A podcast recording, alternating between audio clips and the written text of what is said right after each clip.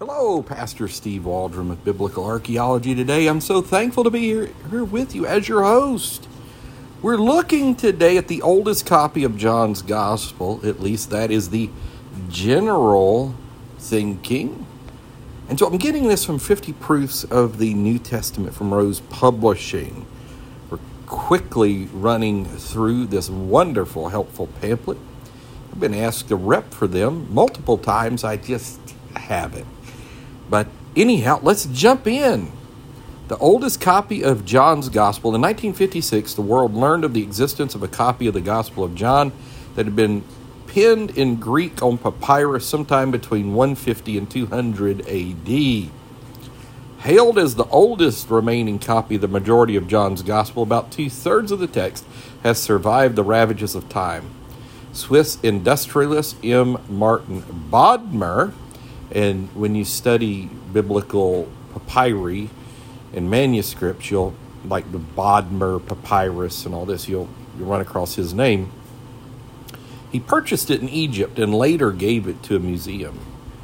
This early copy has proved invaluable to Bible scholars and translators for helping to reconstruct the most accurate Greek text possible of the Gospel of John. Textual criticism is a whole different discussion, but we need to understand did we have the Bible? Did God inspire the Bible and lose it? Or did He inspire the Bible, preserve it? That's what most of the reformers and Westminster Confession would all say.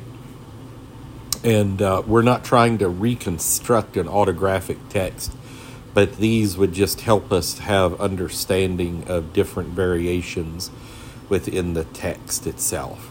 Long story fantastic archaeological discovery. God bless you. We want to say thank you so much for listening. Please invite your friends, family, church family to listen, Sunday school classes as well.